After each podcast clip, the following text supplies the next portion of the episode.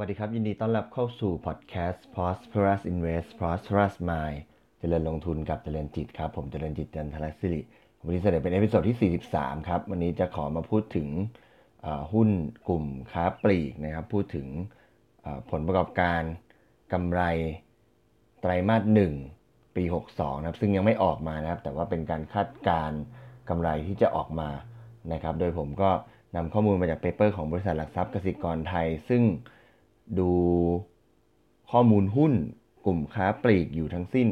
6 ตัวนะครับ ก็ประกอบด้วย BJC CPO นะครับ Global Home Pro นะครับ Macro แล้วก็ Robin หรือว่า Robinson นะครับ ก็ภาพรวมของหุ้นกลุ่มค้าปลีกเนี่ยในช่วงไตรมาสหนึ่งปี 62เนี่ยนักวิเคราะห์ก็มองว่าจะเติบโตขึ้นเมื่อเทียบกับ ปีที่แล้วนะครับกำไรจะเติบโตขึ้น year on year นะครับแต่ว่าลดลง Q on Q นะครับโดยภาพรวมเนี่ยกำไรจะเติบโตขึ้น 6%เมื่อเทียบกับปีที่แล้วนะครับแต่ว่าก็ลดลงเมื่อเทียบกับไตรมาสสี่ที่ผ่านมานะครับปัจจัยที่ทำให้เติบโตขึ้นเมื่อเทียบกับปีที่แล้วก็มาจากการขยายสาขาใหม่ แล้วก็ same store sale growth ที่ ปรับเพิ่มขึ้นนะครับ โดยคนที่เติบโตดีที่สุดเนี่ยก็คือตัว Home Pro นะครับ เติบโตกำไรเติบโตขึ้นถึง 18%เมื่อเทียบกับช่วงเดียวกันของปีที่แล้วนะครับ แล้วก็ตัวที่ดีเติบโตดีในช่วงในแง่ของ Q on Q ก็จะเป็นตัว global นะครับ อันนี้อันนี้เป็นการข้อมูลคาดการณ์นะ เพราะว่าการประกาศกำไรไตรมาสหนึ่งเนี่ยยังไม่ประกาศออกมา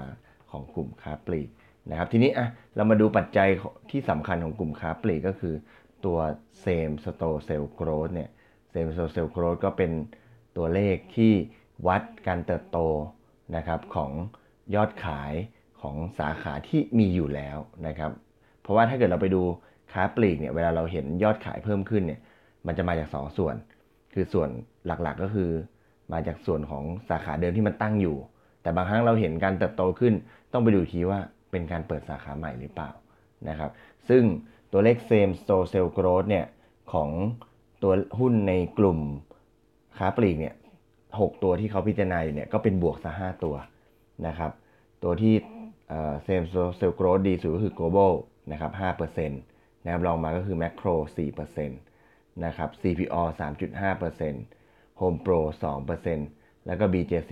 1.5%ส่วน Robin เนี่ยจะติดลบประมาณ 0. 5%ในไตรมาสหนึ่งนี้นะครับโรบินเนี่ยที่ติดลบเนี่ยก็เนื่องมาจากว่าเขาจัดแคมเปญไป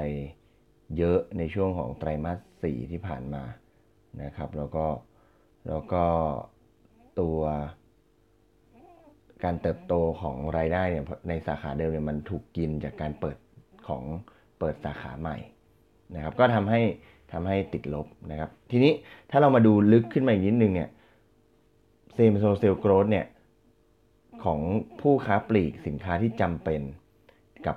จะดูดีกว่าผู้สินค้าของผู้ค้าปลีกสินค้าฟุ่มเฟือยผู้ค้าปลีกสินค้าจำเป็นก็เช่นอะไรบ้างนะครับเช่น BJC CPO Macro พวกนี้ขายพวกของกินพวกอุปโภคบริโภคนะครับพวกนี้ถือว่าเป็นสินค้าจำเป็น แต่ว่าถ้าเป็นเป็นสินค้าลักษณะฟุ่มเฟือยคือก็คือไม่ได้ฟุ่มเฟือยแบบหรูหรานะแต่ว่าฟุ่มเฟือยมันนะถือว่าถ้า มันไม่จำเป็นต้องใช้เนี่ยมันก็สามารถชะลอไปก่อนได้ มันไม่ใช่เรื่องของการกินการใช้นะครับ เช่น Global HomePro แล้วก็ Robins นะครับดังนั้นถ้าเกิดถ้าจำได้ที่เคยพูดไปใน episode ก่อนๆเนี่ยถ้าเกิดเรากังวลเรื่องภาวะเศรษฐกิจสมมติกังวลเรื่องวิกฤตเศรษฐกิจโลกอะไรอย่างเงี้ยนะครับ เราจะต้องโฟกัสไปที่ตัวไหน ก็ต้องโฟกัสไปที่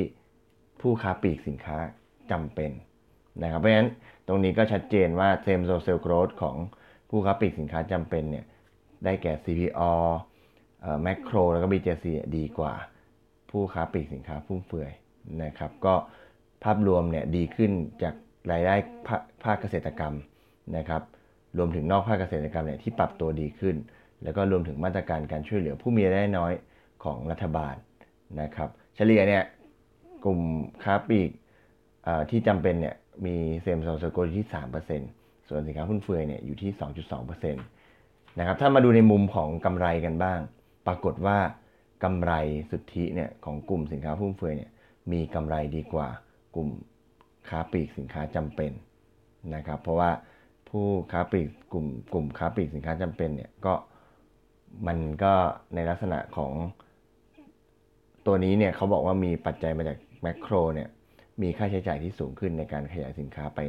ต่างประเทศ เพราะฉะนั้นถ้าเกิดดูในแง่ของ same store sale growth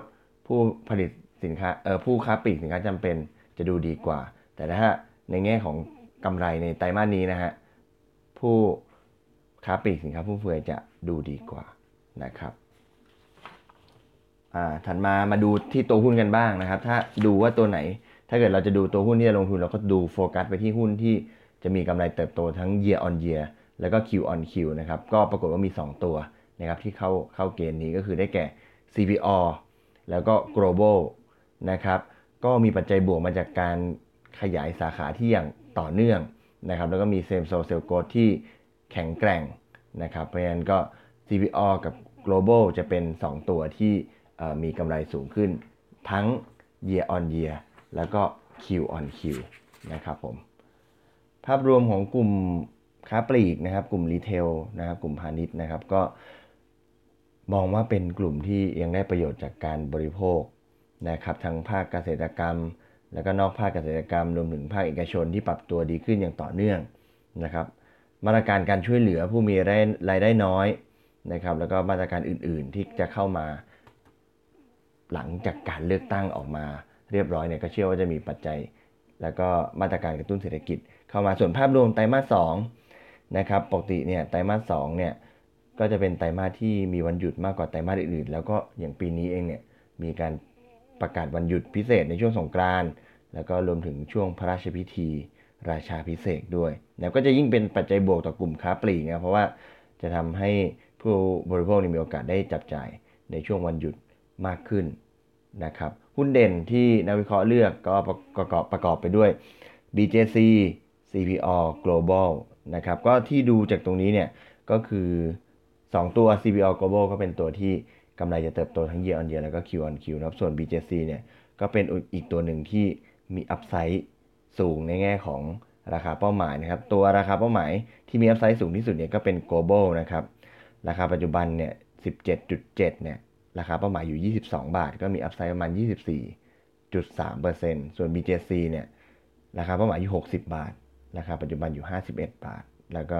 มีอัพไซด์ประมาณ 17.6% ส่วน CPO เนี่ยอัพไซด์ไม่เยอะนะครับ แต่ว่าก็ด้วยความเป็นหุ้นใหญ่นะครับ ก็ราคาปัจจุบันอยู่ 77.5 มีราคาเป้าหมาย 82 บาท ก็มี upside ประมาณ 5.8%นะครับ ก็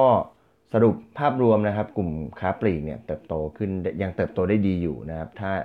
เราดูที่ตัว same store sale growth เนี่ยก็ยังเติบโตได้ดีอยู่ แล้วก็เรื่องของการจับจ่ายใช้สอยภาคเอกชนที่ดีขึ้นนะครับ ภาพรวมไตรมาสหนึ่งไตรมาสสองเนี่ย การจับจ่ายดีขึ้น แล้วก็ยังมีเรื่องที่รออยู่ก็คือเรื่องของอมาตรการกระตุ้นเศรษฐกิจต่างๆ ที่จะออกมาจากรัฐบาลใหม่นะครับ ก็เป็นปัจจัยบวกสำหรับกลุ่มค้าปลีกนะครับ ก็วันนี้เอาหุ้นมาฝากกัน 3 ตัวที่นักวิเคราะห์แนะนำก็คือ BJC CPO แล้วก็ตัว Global นะครับ เป็นหุ้นเด่น ก็เชื่อว่าจะเป็นประโยชน์กับการตัดสินใจลงทุนกับของนักวิเคราะห์ทุกของนักลงทุนทุกคนนะครับ ก็ ขอบคุณที่ติดตามวันนี้นะครับ แล้วพบกันใหม่ในเอพิโซดถัดไปวันนี้ขอบคุณและสวัสดีครับ